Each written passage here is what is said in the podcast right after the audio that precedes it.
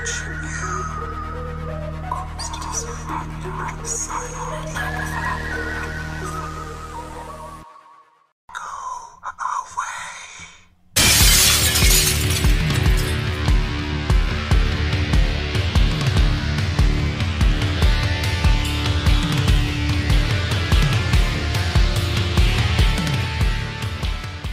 Guys, and welcome back to Talking with Shadows, the conversation everybody has, but no one wants to admit to. Here with your host, Vic Whaley. and Marcus D. And guys, if Vic seems a little crabby during the episode, it's because when we did our ritual uh, trip to Sonic, he did not get his uh, Reese's Pieces Super Mega Red Moon Overload Blast Okay, okay. that he gets every time. Okay, I always go and get the Sonic Reese's Overload Blast because it has Reese's Pieces in it, and I flippin' love Reese's Pieces.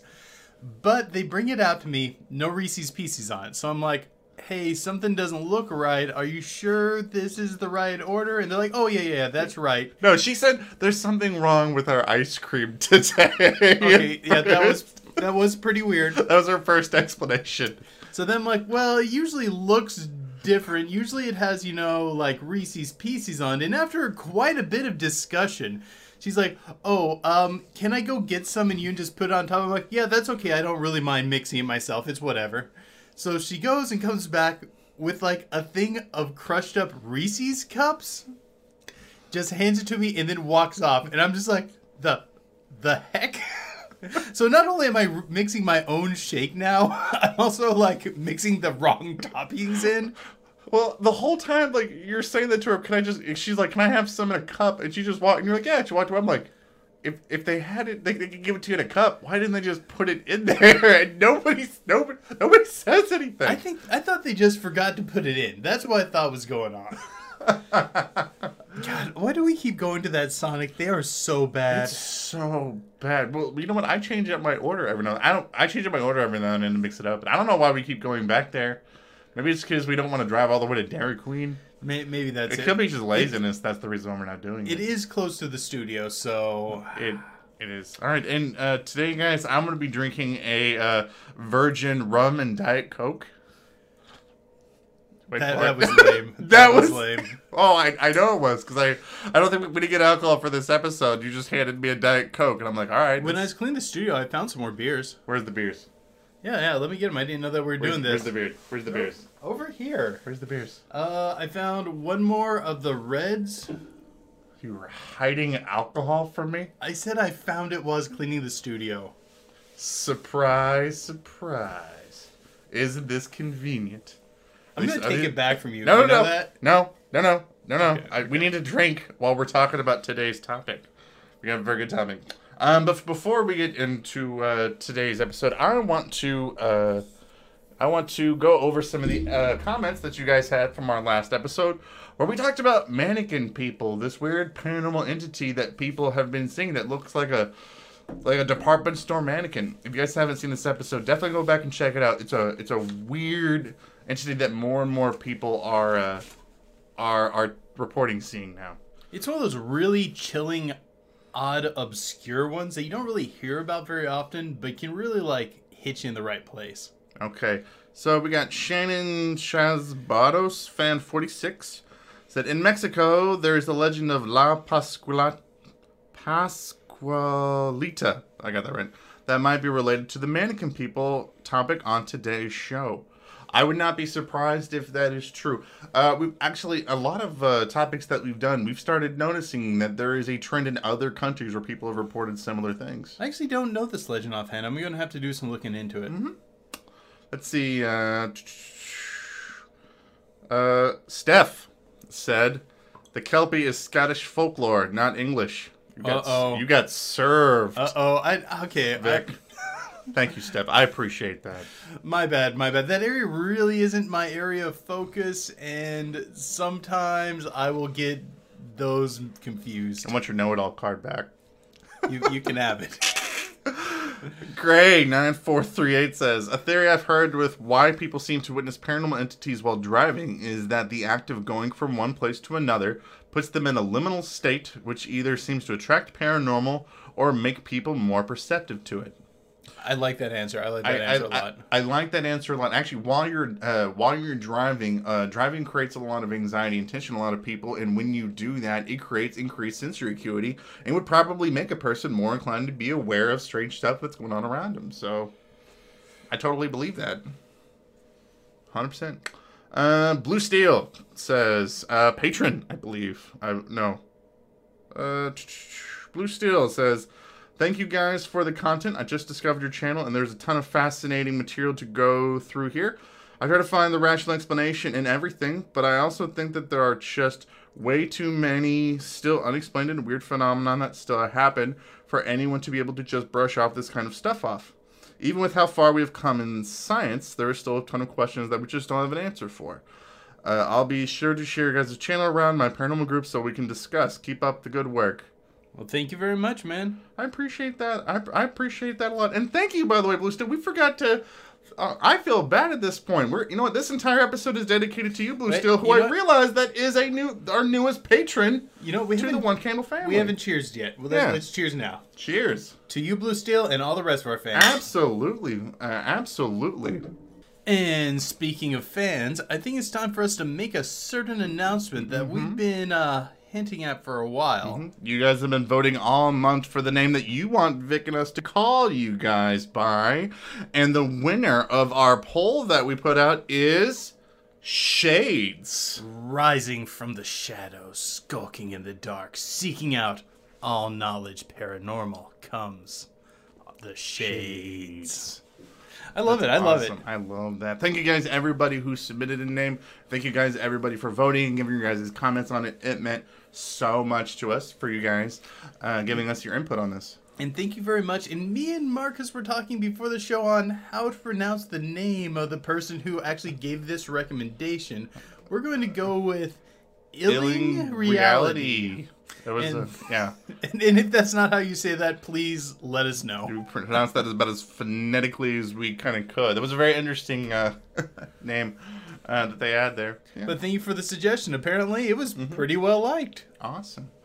Um, so, guys, I think it's time to get into today's episode. So, today we're going to do something uh, a little bit different than what we, we do. We thought that uh, for today's episode, we could kind of talk about something that's kind of a little bit close, uh, that's really close to me uh, and Vic's heart. Uh, as a lot of you guys know, me and Vic uh, work in mental health uh, as our day job. That's what we do uh, all day long. And we thought that uh, we would like to talk about mental health and its relationship to the paranormal.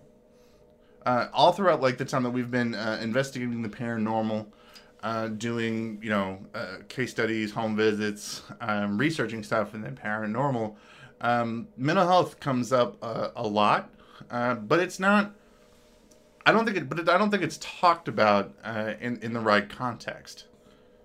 It's more thrown around as a, uh, almost a insulting. It is. It's a. It's a. It's it's it's weaponized. You know, it's a weapon um, that people use in order to uh, shame people in the paranormal community.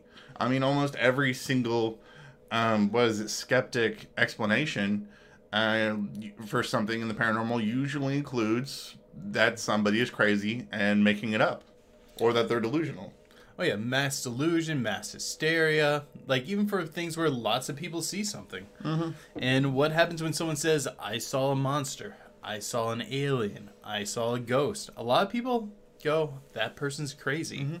you know and you know anybody that's really into the par- you know anybody in the paranormal community can tell you you know when you're when you're dealing with a, a paranormal experience it can be you know in- incredibly traumatic you know i mean i remember the day that you know i was talking about the, the, the that time that i saw a shadow animal while i was out in my backyard uh, reading a book. I mean that that stuck with me for just for days. And that wasn't even really like anywhere near traumatic as the extent of like some of the stories that we've read. Oh yeah, there's a few times where I've uh, had paranormal experiences while out in the woods, very far from civilization, and they've thrown me into kind of that fight or flight mode where it's like, okay, this is a bad spot. I could die here. I need to get to, to civilization fast. And those are scary moments. yeah so i guess a good place to start i think the this conversation why do you think that uh, that calling somebody crazy is is thrown around so much uh, at people who claim that they have paranormal experiences? Oh, I think that's an easy one. Most people don't want to have their reality threatened. And an easy way to prevent your your reality from being threatened is immediately to ostracize the person who's doing the threatening. Yeah. And I think most people don't want to open up to the possibilities that are out there. I don't think most people want to open up to like the potential that there are aliens out there abducting people or there are cryptid creatures lurking beyond uh, our normal scope of society. I think a lot, of, you know, a lot of people want to, you know, they want to keep that feel of control in their lives. And how many people are really gonna feel in control of their lives if they feel that at any moment, you know, a shadow person with red glowing eyes and a top hat could come into the, could come into their home at any moment, and there's probably not a lot that they could do about it. Yeah, I think another big part is that it upsets a individual's status quo. Like once you have what your reality is set, you don't want to reopen or most people don't want to reopen it, have to change it and reevaluate it. You see that with people when it comes to just general ideas, like during your 20s you're malleable, you're absorbing all these new ideas during your early 30s you're starting to slow down on it and right around your late 30s 40s that's the point where a lot of the ideas that you have are more or less not necessarily locked but they're harder to change than when you were in your 20s Yeah, you're very you're very set in your ways once you've reached that that, that point in your life. I you know, so so many times, you know, me me me and me and Vic each have about about a decade of mental health and social work uh, uh, you know, under our belts. And you know, so we've we've both have encountered people you know, in our professional career that have claimed to have, you know, paranormal experiences. You know, so we've had a very behind the scenes sort of look at even how, you know, mental health providers and you know social workers and doctors even have, you know, even and talk about this stuff. we've been worried about just for ourselves too like we we utilize pseudonyms eh, Yeah. mainly because we're concerned by how other people within the profession would Yeah. view it Yeah. and we've spoiler kind of- alert! Spoiler alert! Marcus and Vic aren't our real names, guys. For those of you that haven't been following us prior to uh, prior to the podcast, like since then like we've kind of slowed down on the necessity of it and more go with it because it's what we've always done Yeah. but initially that was a big part of it and like um, i know adam as well uh, you'll hear Mm-hmm. us talk about longtime friend of the channel adam mathers and he also works in a very similar field to us and like he, he has to deal with the same sort of concerns you know, you know, and a lot of times, you know, we, you know, we've encountered so many clients and patients that have come forward talking about, you know, dealing with instances in the paranormal, and professionals they they laugh it off like all all the time, you know. they just assume anything okay this isn't true about every professional in the mental health world there are lots of them that are great That's true. Like, But- okay, sorry, yeah, I, I'm I'm probably I'm probably speaking a little bit hyperbole there. I I think part of it too is that they are having to decompress for also dealing with somebody who's in a very traumatic situation uh, as well, because it's very traumatic to be around people that are going through traumatic experiences. So you know, there's probably a little bit of that element that's in there too. But and beyond that a lot of them don't take the time to consider the possibilities out there um, as soon as someone says something that's outside the norm they often stop examining is this a realistic perspective the person has or are they just going to respond oh this is just psychosis Yeah, and I can be, you know, I, I can remember one just easily off the top of my head. You know, me and Vic uh, were at work one day, and you know, we had a patient that came and they was talking about that uh, he was, uh, they were coming and they were talking about, they were absolutely concerned. They were like, there are, there are. There are, there are politicians that are out in the woods and they're performing these rituals before a giant 40 foot owl. Yeah and everyone's like oh man they're, they're really crazy and i'm just like no that that's a thing Yeah, that's Bohemian Grove. Like that's that's a real thing. And everybody was just like, what? They're like that Pikachu gif where they're just staring blankly at us. Yeah, I was referring people like to the snuck out video from Yeah. Bohemian Grove. I think at that point we had even put on our video on Bohemian Grove, just sharing it with people so that they could see what they were talking about. So, so like like this person, you know, they were they were they were definitely mentally ill, but what they were communicating is a real thing. They weren't even communicating anything that isn't delusional. They weren't even doing any of the uh, you know possibly out there stuff with Bohemian Grove. They were just talking about the confirmed stuff that just there's Republican politicians in the woods that do weird ceremonies before a giant 40 foot owl. That was it. And that's legit stuff. Like, that's all stuff that's 100% true, you know, but it was coming from a person that was mentally, mentally ill. So the mental illness had nothing to do with the stuff of what they were saying, you know. And it, it was all just lumped together too. yeah, yeah. So, Well, people people are very hesitant to believe things that come from people who are mentally ill. I people write them off way too quickly, uh, way too often. Um, just because sometimes someone has delusions or psychosis doesn't mean everything they say is connected to that. Mm-hmm. That that is one part of who they are. That's not the full amount of who they are. But let's flip it. What about the stress that paranormal investi- uh, investigators have to be under? Like, yeah, absolutely. That I, get- I get that. You know, oh yeah, actually, I'm going to bring up an example involving you. Um, okay, this isn't out yet, or at least it's not out at the time of us recording this. But we do have an upcoming case file, and it's a pretty long one on tulpas. Mm-hmm. And when we were working on that, um, Oh yeah. How, yeah. how did that go for you? I, I kind of snapped a little bit because it really disturbed me for some of the stuff that I was finding. Like I, I didn't I didn't want you know I don't want to spoil it for the fact that that the case files not up. That's our most recent one that I'm that I'm still working. It's a big one, but you know by the way it's probably going to be one of the longest, longest case files that we've ever. Oh, it's going to be the longest. yeah one. the longest that, that we've ever done. Um, you know, but as I'm as I'm researching it and I and I'm discovering things about tulpas and you know them as an entity and things that they could be doing, I'm I'm find I found a very disturbing fact showing how organized they are. And I, I kind of lost it for a little bit. I did. I was I was terrified. I was concerned. And what did I tell you real early into this one? Because he hadn't researched tulpas very much before we started working on that case file. Good. And one of the things I told you early on is be careful with this one. This one will screw with your head. Because years ago, when I initially did some research on tulpa, it screwed with me. It's a it's an idea that kind of screws with your mind a little bit. I, I was Alice falling down the rabbit hole, and I found the box that said of stuff that says "Eat me," and I ate the whole thing. Like that's kind of what happened. That's kind of what happened. And I've I've heard of plenty of paranormal investigators running into things that kind of went beyond their normal worldview and either leaving the field or basically having to pull back for a while. Mm-hmm.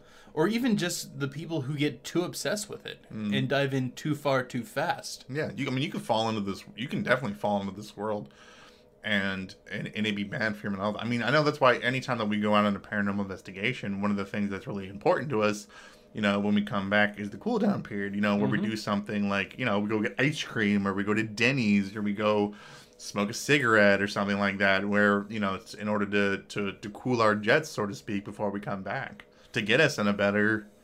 You know, mind frame before we go before we go home. hmm It's always good to say, shake off that sort of energy. You don't you don't want to bring it back with you. You know, and, and it's and it's weird. Like if you you know if you go out there, there are hundreds, if not thousands, of paranormal uh, groups that are out there. You know, there are tons. Like if you like, you know, for this for this episode, you know, I went out and I researched, you know, uh, paranormal support groups just to see what was out there, to see what was out there, and I, the, what I had to what I had to dig through was just page after page after page after page after page of people's paranormal groups that they, you know, paranormal investigative groups. So there's all these paranormal investigative groups that are out there, but you know, there's no, there's not a whole lot of support groups for out there for people that have had paranormal experiences. I mean, even if you think about people that go through, that have really traumatic jobs, you know, firefighters, police officers, even heck, even me and Vic, like you know, our work offers mental health services for people when you know when they when they when we need it, because we go through a lot of traumatic experiences, and you you know, if you're a paranormal investigator that's worth your salt, that's been around for a while, you're going to be going through some very traumatic experiences and things like that. And so that you know, it leads me to believe that there's all these paranormal groups out there that are having these paranormal experiences and probably not able to get the mental health treatment they need. But we're, we're we're kind of a cloistered, insulary sort of people, like paranormal investigators. We we tend to turn inward, and when we do turn outward, it's usually only so far as the people we really trust. Mm-hmm. At least that's my experience within the field. Likely, people are more reaching out to other investigators with similar experiences. Right, Which I, I hope, I really hope that that's what what's people doing. I know when I run into an issue in the paranormal, I reach out to a close person that has had similar experiences. Like I will reach out to Marcus, or I'll reach out to um, Ricky, or I'll reach out to Adam. But I, but to me, to me, I, th- that sounds like Paranormal Investigator Anonymous. like this sounds like this. That's Paranormal Investigator, Anonymous, which is great because you have somebody in that's a peer. You know, that's like you know Alcoholics Anonymous. You know, Narcotics Anonymous. You're you're talking to somebody that's your peer to help you. But there's even an element past that where somebody who's had a real, truly traumatic paranormal experiences that probably needs professional help. And you know it i i, I wonder I- you know i wonder like actually i don't even wonder. Like i just i know for a fact that's probably a giant hole that's in our community for stuff that we just don't have. Oh man, I couldn't imagine going to a regular therapist or a regular psychi- uh, psychiatrist and tried to talk about a paranormal experience. yeah. Like the okay so i guess this is where like if you want to like for me like where i where i first started looking and i thought would probably be the easiest to look at what does mental health look like in the paranormal like i look at you can look at like abductee support groups. That's probably the most prevalent that's out there. Like the number one prevalent support group that's out there. You can find abductee paranormal uh, support groups but if you look at like the professionals and I'm and I'm trying to I'm not trying to be you know I'm not trying to be mean it and you know I, I use professionals somewhat in a loose term. Like I saw some people that looked like they were genuine licensed mental health providers that look like they were providing services for people that have gone through a really traumatic experience of say like being abducted by aliens. Um, but a lot of uh, abductee uh, mental health providers are like hypnotherapists and the the purpose of it is to try to because again a lot of abductees have experiences of screen memories. They have lost time. They have these absent memories of things that they can't remember. They just have flashes of their experience of being abducted. And these hypnotherapists it seems are people to try to help them regress and try to remember these these past events you know and you know you know me and vic are not licensed therapists. Like we're, we're not. I mean we're even we're scrutinized heavily heavily on the groups that we do at work because again you don't want to work outside your scope because you you know like for example like we're not supposed to do self-expression groups where like you know for example like um, there's like a circle in the middle and you draw whatever you want or guided meditation things like that. Because people with you know people that have acute mental illnesses things like schizophrenia schizoaffective disorder if they dive into their mind and then they have some sort of an experience they bring up some sort of memory it requires an extremely trained professional uh, to guide them back from that. So you know uh, it it makes me it it, may, it it worries me some a little bit as to as to what some of those experiences are like with people that have to go through like hypnotherapists that they go through hypnotherapy to remember their abductee experiences. It seems I, I, I get it, especially with abduction. You want to know what happened to you. Right. It's like I, I get that that why this would exist, but I don't understand why there's not more f- for that. I, I have heard that there are UFO like group therapy sort of things, but they're they seem to be pretty rare.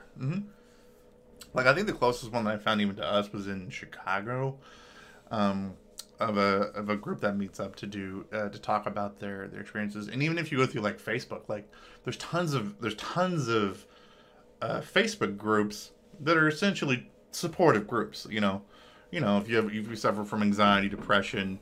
Um, all these things, you know, these things. There, there are groups for people that are there to support you and things like that.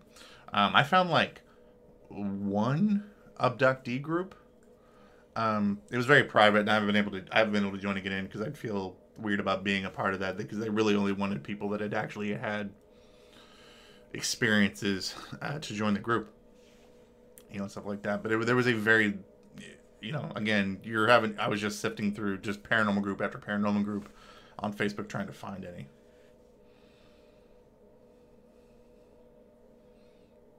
So why do you think there aren't more groups like that? Like, why do you think there is? Like, do you think that there's just not people coming forward with their experiences? Do you think? I bet you on one side, it's a lack of professionals wanting to make that a focus of their career. And I think on the other hand, there's a degree of issues with stigma. Um, and, uh, okay. One thing that I've noticed a lot of people in the mental health profession try to avoid is they don't want to get locked into conversations with a person who is currently delusional. True. They're difficult to get out of conversations. They can often be roller coaster rides of emotion for the person who's telling it.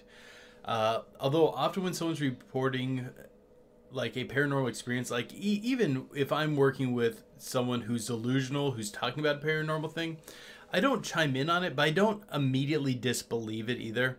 But I could see I could see people trying to avoid that, assuming that everything in the group's going to be just delusion. Okay, just just imagine you don't have any experience within the field of the paranormal. You are a um, master level uh, therapist. You have been approached about running a group to help people deal with experiences that they've had outside of what would normally be deemed considered standard reality. If you don't have this sort of background, what does it sound like your job's going to be? Yeah. yeah, it's it's. I could easily see why people from outside the community would steer away from this. Absolutely. Like I, I was reading in uh, I was reading an article um, from Baylor University by a guy named Christopher Bader, and he did this whole um, paper uh, where he was researching um, um, support groups, essentially, like people's experiences and stuff uh, of uh, UFO abductees, as well as um, um, uh, ritual abuse survivors, like people that survived the Satanic Panic for back from the claim this, you know, that they claim that they were victimized during the Satanic Panic back during the 80s and things like that. And him trying to find information on these things, he had to reach out to uh, to some providers. Like in the in order for him to find the information on people that uh, were reported uh, victims of uh, ritual abuse um, back in the 80s, he had to reach out to therapists and promise that all of the therapists would remain anonymous. They could reach out to their clients and they themselves could actually report all of this data back to them. Like, it had to be super hush hush for him to even get this data from professionals that were working with people that had claimed to have had these kind of experiences. Do you think that predatory supernatural entities would likely target someone who is mentally ill? Yeah, Yeah, that, that's my thoughts too. Like, absolutely. look at like some of the stuff that we've talked about over the years when Mm-hmm. it comes to um, shadow people.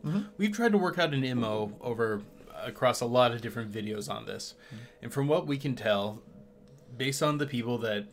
Um, the shadow people who consistently, we're not talking about you just saw a shadow person. We're talking about the ones that come for repeat visits and just seem to be harassing a singular person. They seem to be looking for someone who can be broken down easily, that's not going to be trusted, and that they can try to gain dominance over without someone coming in to remove them from their life. Yeah. And I believe that they would target people like that. Absolutely. When I when I when I first got into uh, when I first got into social work and getting out, and I was talking to uh, police officers because here in Indiana we have a huge methamphetamine problem uh, here in Indiana, and they were talking about people that uh, like meth users. One of the things that happens to them is many of them report seeing the shadow people. Like it's part of meth user culture. Like people that are first started, um, you know, current addicts will tell them you may see the shadow people. These entities are going to come to you. I remember a lady that I that uh, that I had to talk to. That when she was on um, uh, meth, she tore her whole van apart, looking for the shadow people that she thought were in there. So I totally believe that I totally believe that an entity like this would probably prey on somebody This is this is a good segue like that. here. Yeah. Do you, I know under the effects of a lot of different drugs, people claim to be able to have certain paranormal experiences, like in your example of meth and shadow people. Do you think this is a situation of the drug opening up your mind to being able to perceive that which was already there? Or do mm-hmm. you think this is you placing yourself in a vulnerable position and then pre- predatory supernatural beings now flocking to you? Is this like a blood in the water sort of thing, or is this you putting on your goggles to see the shark? No, I. You know, I, I, I think people turn to a lot of substances uh, as as an unhealthy way of coping with things, and I think that often makes it, and I think that this often makes it worse for people. I think that puts a lot of undue stress on them, and I think it makes them a target. I think it makes them a tar- I think it makes them a target for people.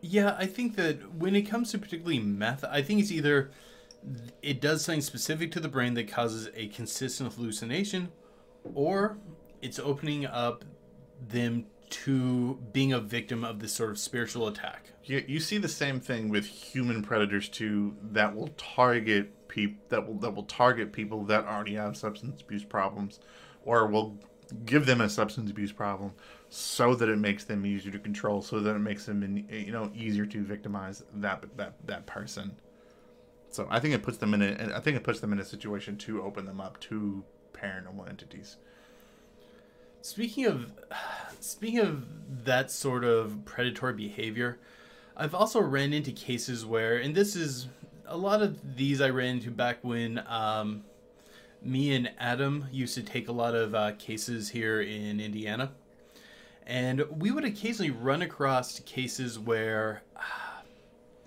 people were trying to utilize the paranormal as an excuse for their bad behavior. Um, like for example, and this does go well beyond bad behavior into criminal behavior. But uh, we had someone who contacted us through um, One Candle Society, and we're saying that they were dealing with issues of possession. Possession is already a issue that we generally steer clear of. There are certain things that we can help people with. There's certain things that we can't. And true possession is one of those things that we as a group have agreed that is more or less outside our scope. But usually when someone says possession, they don't truly mean possession. So we looked into Yeah. the case anyways. yeah if you tell us you're possessed we're gonna give you 1-800 the pope Yeah, yeah. more- I'm going to refer you to the Catholic Church, yeah but or or certain Shinto um, temples as well. we're gonna find a shinto temple in it here You're, here at Evansville. you're going to travel. You're going to travel to go to it. But if you don't like the Catholic Church, I I've seen some stuff out of uh, some of the uh, Shinto temples that makes me think they might be able to pull it off too. Good point. But okay, but moving on, moving on. Um, so we went to have our interview, and we would always have interviews with people before we would take their case. And basically, what was being described was this: the boyfriend would go into this fugue state, and then beat up his girlfriend, and then say he felt like something had possessed him, and that's why they were reaching out to us as paranormal investigators. And yeah, we did not take this case. Yeah. We gave them all the information to various different groups that can help with domestic abuse situations and stuff like that. But this was a case that both me and Adams kind of looked at each other and went, "This is should this is not something that we should be taking on. This is something mm-hmm. that should be being handled by a therapist, an anger management clinic, something along those lines. And but we did we did say that if they went and got a psychological evaluation and returned with a clean bill of health, we would consider reopening it, but not before that. And we actually had done that several times. Um, back when uh, we would do these um, these cases, if someone came in with a situation where we were concerned that this could be mental health, not um, not like the paranormal, what we'd always do is we'd say we'd like for you to go in and get seen for a consult. And then if they give you clean bill, bill of health, just come right back to us. We are ready to open this. I mean, again, it's and, and that's a very, um, I think that's a very good standard to to hold. I mean, that's what the Catholic Church does. I mean, if um, the the the real story of you know from the movie the Exor- from the movie The Exorcist, um, the the Catholic Church turned down that family numerous times uh, until they had until they had eliminated mental health as a possibility. um, before they actually did the exorcism. And I think that's important to do for the for the safety of the person who's coming to you for help. Mm-hmm. And I'm not saying we did this every time. Just times where we felt there's something hinky going on that we thought, oh, there might be more to it than just this. You know, you know. and- speaking of mental, and speaking of mental, health, is this a good point to transition to a new topic? Or do we want to keep going on this? I don't know. What, what, I- what you got? I from, from so something that we don't talk a whole lot about uh, on our podcast or on the channel. Really, we don't talk about psychics a whole lot. Oh, like true. like psychic like you know I, I'm a pretty big skeptic. Like I'll be the I'll be the first between me and Vic to really like scrutinize the story to look for like a logical explanation or something and something. But you know, really deep down, really deep down, psychic phenomena like psychics are something that I generally actually believe in. I think the phenomenon is probably rare. Um, but one of the things that I've had a hard time um, believing is um, is that more psychics don't struggle with mental health, like like mental health issues, and because if you think about it, imagine if you yourself could go out and you were either a picking up everybody's thoughts around you or your or everybody's emotions and how they felt up to supernatural levels. I don't know how somebody could maintain their sanity with that. I mean, I think the average person locked with their own demons in their head is hard enough as is. But now you got to deal with everybody's around you. I'm always so surprised. I was listening to an interview uh, maybe a year or so ago on um, Mysterious Universe, where they were talking with a lady who can see um, spirits. Not spirits as in like ghosts and mediums, more like uh, spirits as in like a animistic spirit or like a, sh- a bring up Shintoism for a second, like a Shinto spirit uh, who's been able to see that. And she basically discussed how, yeah, for a long time this really screwed me up in the only thing that really helped me was accepting that these were real. Yeah. That's what got me moving again. And, like I, you know, like when I do stand, like when I do stand, like when I do stand up comedy, being able to read a room is a real thing. Like you can go out and you can feel the energy of a room. Now I'm not claiming that's any sort of like weird psych, like that's not a paranormal thing to me. But you know, you know, I, I I've gotten highs off of feeling the energy coming off a room like that, or it's brought me real low. I'm just thinking about like the the amount of like if you take that to a to a paranormal level on somebody, how that doesn't drive people insane for early age. Because the thing that I've heard from a lot of people is that oh, I learned to to cultivate it at a, at a at an early age. But I have a hard time even believing that kids that young could handle that kind of trauma. I mean, kids deal with a lot of trauma, I guess, but maybe, but like, but that's that's always stuck with me. Like that just thought of I don't I don't know how people come to terms with that. I'm not a psychic, but I've always kind of held by this viewpoint when it came to that. If you're if you're stuck in a situation where you have these experiences, you have no control really at that point to stop it. Mm-hmm. You either learn to survive to survive it or you don't.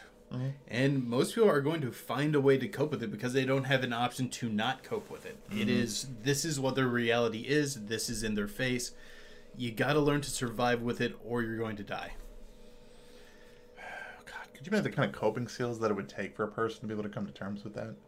Like It, would- it just, would take really hardcore coping like- skills, but they'd be really well cemented by the Yeah. time you're an adult. But but think about think about how much me and you have to, you know, have to do how much we have to do to cope with the trauma, the stuff that we see on a day to day basis, and then think about what a person would have to do if they had supernatural levels of empathy or telekinetic ability to be able to read people's minds or their thoughts. It's been a while since I read the article, but I was reading an article a while back, uh, and they were talking about empathy and how it's not something that you can just stretch out there all the time. Emp- empathy is a finite resource that we have. That you can give out so much empathy, but at a certain point, it starts to double back on you. It starts becoming a stressor. It starts becoming a weight around your neck. And how that people who are overly empathetic are at extreme risk for doing serious mental harm to themselves Oh yeah. Like being being in a constant state of being in touch with other people's emotions i could see that how that could be incredibly overwhelming like like the stuff that we see at work well we have to come to i mean there's days we have a rough day and we gotta you know we go out for we have to just go out for a drink or just something to just decompress just for clarification, guys, I know we've been dancing around the issue a little bit. Um, we work with some amazing people, but we do work on a unit that can be very aggressive at Yeah, times, yeah. and it's not uncommon for us to get death threats or Oh, yeah. uh, have someone take a swing at us. That's just part of doing the job, and of course, we always come at it from the perspective of They're sick. calm them back. You yeah, they're sick. Cal- help them calm back, calm them back down, and then we're all going to be friends again. you know and and you know you ha- you have to you have to do that but not i don't think everybody has the ability to to do that you know i don't no, I don't. I don't. I don't think everybody does. you know you Okay. know While we're talking about mental hospitals and things like that, Mm-hmm. what about the almost constant folklore of haunted mental hospitals? oh yeah i was reading about one in massachusetts that has like its own weird particular shadow uh, sh- uh shadow person being that's got like that like crawls on the walls in there you know or waverly Mhm. you know Uh-huh. And it would not surprise me at all if it was a situation where they are more likely to be haunted than other structures. absolutely Because think about all the energy that's been poured out in those areas, all the stress, all the anguish, all the pain. it's like a buffet for paranormal for predatory paranormal entities Yeah, and the the whole place would be extremely charged around. Like people talk about emotionally charged areas being prime spots for paranormal activity, and I could only imagine uh, someone in a manic state putting out distress would put out a ton, just a ton more emotional energy than an average person in anguish. absolutely And now imagine a building filled with people like that. you know, and think, you know, but think about, you know, go back to Waverly. You know, Waverly's been closed for what year?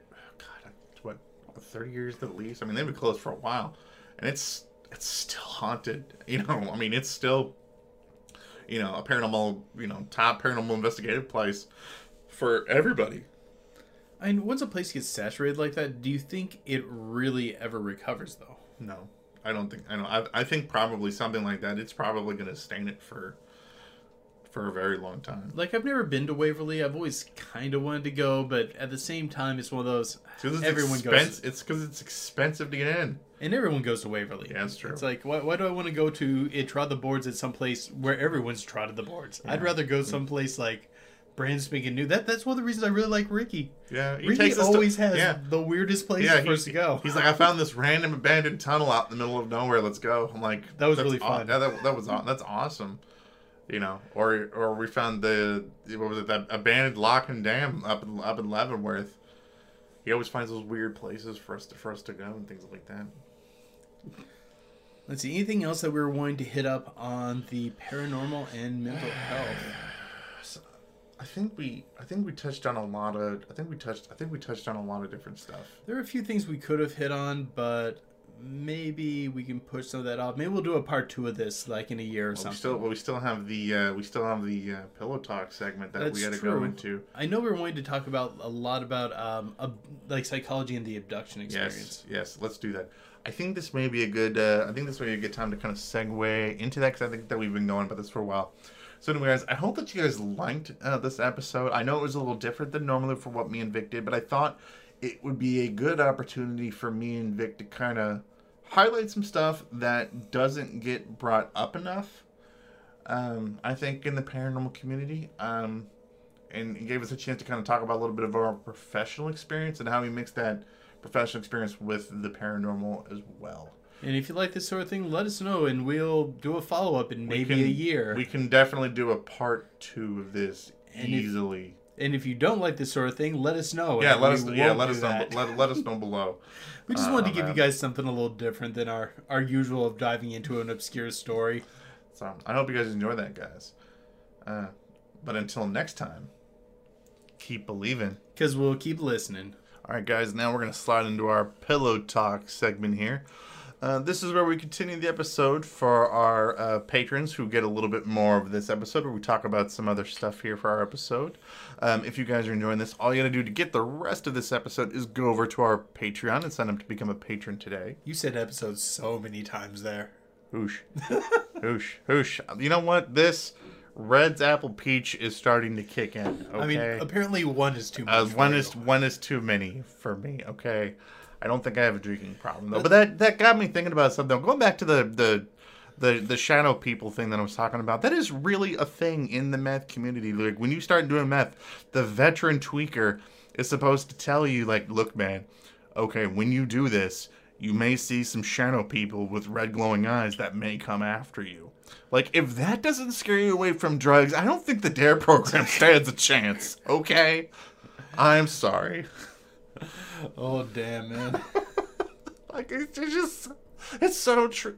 It's so true. It's so true. Like it, you know, I don't think the Dare program is as effective as what people make it out to be. But all right. So again, we're gonna keep we're gonna keep this episode going. Um, I thought we'd talk a little bit more about the uh, the psychology of the abductee experience because that's probably Okay, I want to jump right into this. Okay. I, I have a I have an elephant in the room I want to start talking okay. about. Okay, let's talk about the elephant. Okay.